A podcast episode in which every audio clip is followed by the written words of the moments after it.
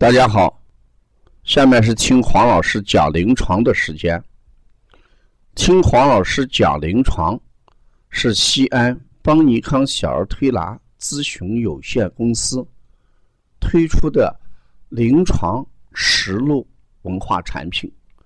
通过临床案例不断解读和分享小儿常见病和现代综合症的病因、病机、病理、调理思路、配穴、食疗指导和推拿效果，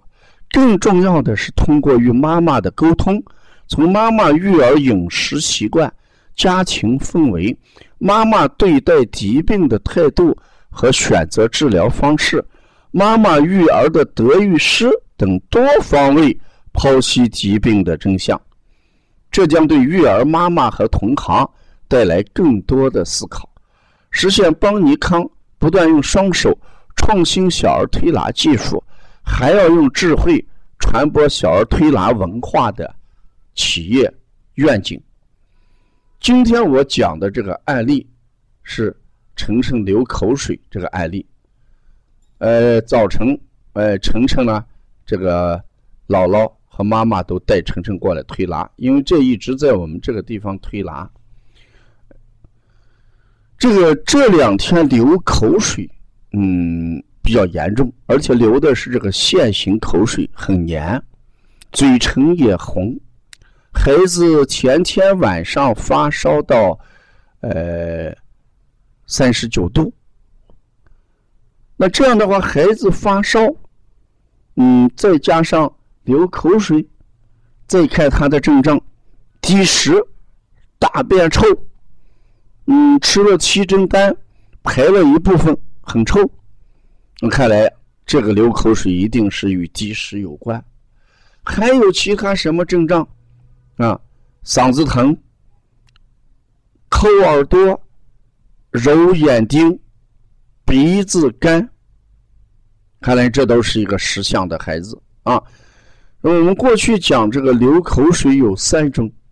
第一种呢，就是流了个线形口水的时候，嗯，一定是心脾积热了。如果一滴一滴往下流的时候，我们把这个清口水啊、滴水口水，那种情况我们一般叫什么？脾虚症。如果夜间睡着了磨牙流口水，我们一般叫什么？胃火旺。可是晨晨这个流口水啊，有个很重要的细节，我给我们的学员讲，你看，呃，孩子积食，这大家都看得出来啊，发烧，呃，关键这个流口水大家看不出来的是，我在摩腹的时候，呃，他一直哭一直哭，我揉了十几分钟肚子，孩子一点汗都出不来，这就是个关键了。所以我就引导我们的学员，我讲，如果一个孩子流汗，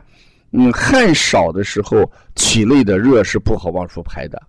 那体内的热不好往出排的时候，它往往就会出现流口水，哎，吐舌、弄舌啊。这时候姥姥说：“哎，就是这两天就是弄舌啊，把舌头伸过来、伸过去再弄舌。”那不出汗就是流口水的主要原因啊。虽然与积食有关系，但是积食只是一个起了一个推波助澜的作用，其根本原因还是与孩子出汗有关系啊。你看我们经常讲狗皮不通，事实就是讲狗它不用皮肤来代谢热量，它皮不通呀，皮毛不通呀，没有汗腺呀，这时候它一系列热就只能把舌头伸出来，通过流口水往出代谢。你看到夏天的时候把狗热成什么程度啊？舌头伸得很长很长，口水流的一一滴一滴的，一弹一弹的，就这个道理。所以当这个孩子不流口水的时候，我们适当的给他可以做一些什么发汗的穴位。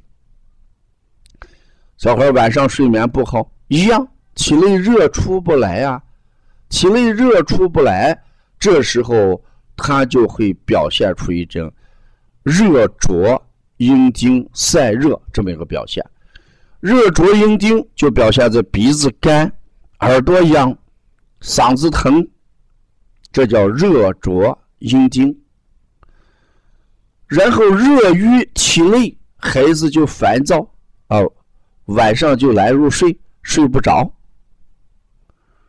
如果热实在排不出来，孩子心脾积热，就会通过流口水来表现出来啊。